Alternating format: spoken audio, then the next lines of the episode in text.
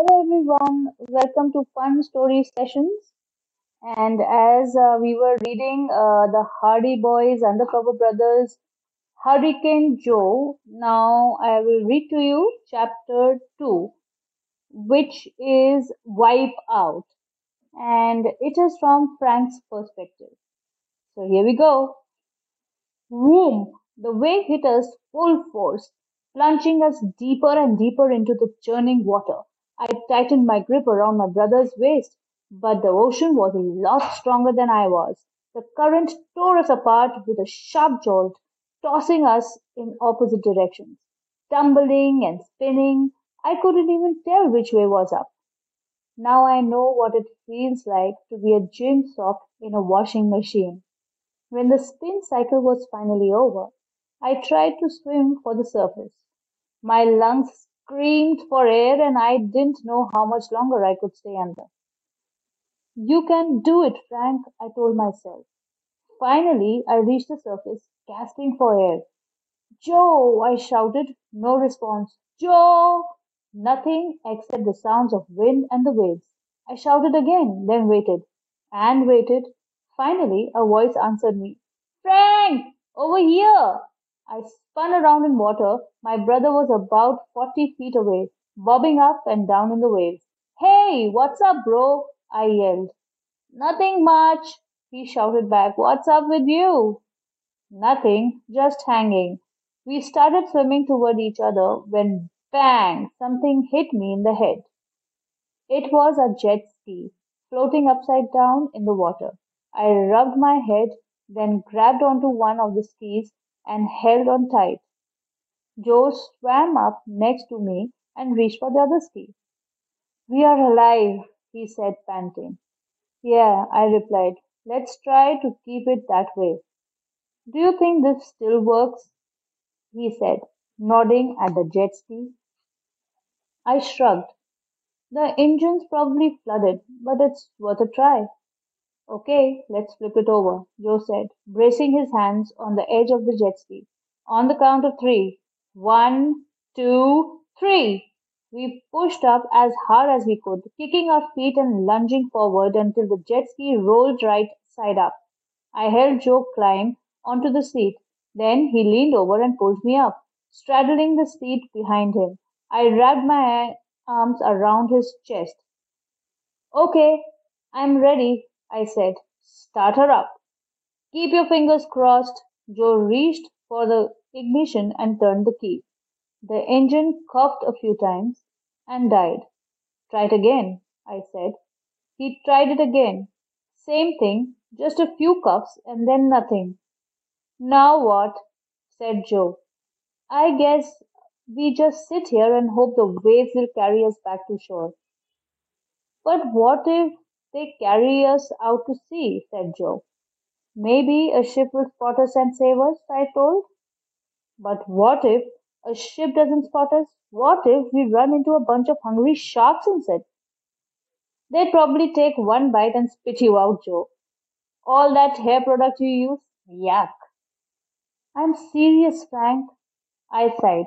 Don't worry. We are going to get out of this. We always do, don't we? You and I have been on dozens of missions, and we haven't been killed yet. There's a first time for everything, Frank. I gave up. Okay, have it your way. We are going to die out here. We are going to drift out to the sea and get eaten by sharks. Are you happy now? Very.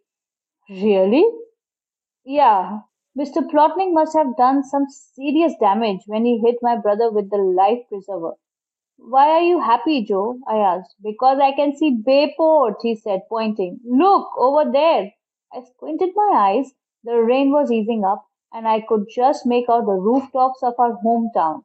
I instantly recognized the city hall and church steeple rising above the town square. That's Bayport, all right, I said, and we seemed to be drifting right toward it. Joe tilted his head. There's just one problem. What? I can't see the docks. I looked again. Joe was right. The Bayport docks were nowhere in sight. They just have been flooded by the hurricane, I said. Joe sighed. Go on and say it, Frank. Say what? I told you so.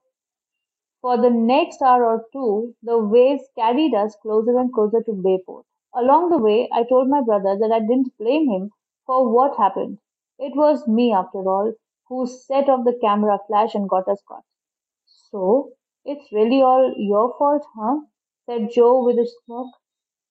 No, it's not all my fault, I said. I, I warned you about Hurricane Herman. I said we should wait until the storm passed. In other words, in other words, I told you so. I knew you'd say that, Frank. I smacked him lightly on the back of his head. Hey, don't mess with my hair. I think the hurricane took care of that already. I glanced at the wild tangle of blonde spikes sticking up from his scalp and started to laugh. Does it look that bad? he asked. No, it looks great, Joe. It must have been the new hair gel I'm using. Yeah, that must be it, I said, rolling my eyes. But maybe you should stop worrying about your hair and start thinking about how we are going to get back to dry land. We turned our attention to the shoreline, or what used to be the shoreline. The wooden docks were completely submerged in water. Some of the warehouses were flooded too, their arched roofs rising above the waves. Do you think the whole town is flooded? Joe asked. No, I said. Uh, look at the storm wall over there. It's holding back the water. I pointed toward the tall concrete wall that separated the docks from the main broad walk. Hopefully, the waves will carry us to the storm wall, I said as we floated into the bay. The rain had completely stopped by now, but the waves were still pretty strong. Joe and I held on tightly to the jet ski as we swooshed past the flooded warehouses, heading straight for the storm wall. Unfortunately, every time we approached it, the waves pulled us right back into the bay. I'm starting to feel like a yo yo, Joe grumbled.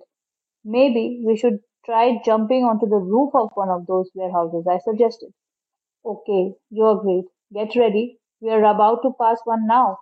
My brother and I hunched down. A big wave pushed us toward a flooded warehouse. Come on, let's do it, Joe shouted. We are not close enough, I shouted back. We can do it. No, we can't, I said. Too late. We missed our chance. The wave carried us along, faster and faster, hurling us straight toward a huge 18 wheel truck that was parked in the flooded lot. Look out! We are going to crash, I yelled. Crunch! The wave slammed our jet ski into the side of the truck and tossed us like a pair of rag dolls onto the roof of the trailer. Then the wave retracted with a sudden whoosh, leaving us stranded on top of the 18 wheeler. Wow, that was kind of fun, said Joe, climbing to his feet. Can we do it again? I sighed. You might get your chance, Joe, if another wave comes along and slams us into the storm wall over there. That would be tons of fun. There you go again, Frank. Always looking on the bright side. Hey, you were the one who thought we'd eaten we'd be eaten up by sharks. It could still happen. We are not out of the water yet. I stood up and surveyed the area. The truck was completely surrounded by water. In fact, the whole parking lot was flooded. The water level must have been about seven or eight feet. We could try to swim to the wall, Joe suggested. I shook my head. I don't like the looks of that current. It will sweep us back into the bay. Well, I have another idea. What? We could flag down the rescue boat over there. I turned toward the docks and saw a small emergency rescue boat speeding between the warehouse roofs. Joe and I jumped up and down and started waving. Hey, over here, help! At first I thought they didn't see us, but then the boat turned and headed straight toward us. I could see two men on board, one of them holding a megaphone. We are coming to help! A deep voice boomed across the bay. Do not panic! Stay right where you are! Where does he think we are going? Joe mumbled. Candyland? I smacked my brother's arm. Don't bite the hand that rescues you. Yeah, but give me a break. They must think we are stupid or something. Well, if the life preserver fits. Joe was about to protest when the rescue boat pulled up next to the 18 wheeler. Don't make any sudden moves. We are going to help you climb aboard. The shorter guy bellowed into the megaphone. The taller guy glared at his partner. Put down the megaphone, Wilson. They can hear you. Oh, oh, sorry. I glanced at Joe and stifled a laugh. Our rescuers were incredibly young and obviously inexperienced. Man, are we glad to see you? I told them. The taller guy reached over and grabbed the edge of the truck while the smaller guy held out a brawny hand to help us aboard. Didn't you guys play football at Bayport High? I asked, climbing into the boat. Yeah, said the smaller one. Grady and I were most valuable players two years in a row. Joe's eyes lit up. Of course, you're Billy Wilson and you are Greg Grady. You guys are awesome. Wilson's round face turned red. Do you still play ball? I asked. Grady turned away, grabbing the wheel. No, we couldn't get golf scholarships to college, so we decided to join the emergency rescue team. At least it's physical. That's cool, said Joe. Wilson sat back and smiled. You guys should join up. You could be volunteers. That's how we got started. Grady looked over his shoulder at us. You are not afraid of a little danger, are you? I shot a quick look at Joe, who smiled back at me. No, we are not afraid of danger, I said. Heck, said Joe. We eat danger for breakfast. Wilson and Grady laughed, then told us more about the emergency rescue team. They said that the training was really tough and the pay was terrible, but there was nothing like saving lives to make you feel like a hero. By the time we reached the main boardwalk, Joe and I were all ready to sign up. Give us a call at the station sometime, said Wilson, shaking our hands. My brother and I hopped off the boat, happy to be back on dry land. Then Wilson and Grady said goodbye and sped away across the bay. I looked at Joe. So, are you ready to see if the town is damaged as your hair? I thought you said my hair looked great. I lied. Joe shot me a dirty look and fussed with his spiky hair all the way back to town. The town square was a total wreck. I couldn't believe all the tree branches and debris littering the streets. Trash cans were overturned, road signs knocked askew, the gutters were completely overflowing with rainwater. Joe and I had to take running leaps to reach the parking lot by the bank. Good thing we parked the motorcycles on higher ground, said Joe, hopping on the, and revving his engine. I put on my helmet. Then the two of us carefully made our way across the slippery streets of Bayport, swerving left and right to avoid some major puddles. A few minutes later, we reached the outskirts of our neighborhood and were surprised to see some of our neighbors walking down the street. Frank! Joe! The high-pitched voice made us stop in our tracks. Pulling off my helmet, I turned to see Belinda Conrad waving and strolling toward us. Her brother Brian was right behind her, sneering as usual. Hi, losers, said Brian, as charming as ever. Ignore him, Belinda told us. He's just grouchy because we have spent the last few hours in the high school gym. It was set up as an emergency evacuation center.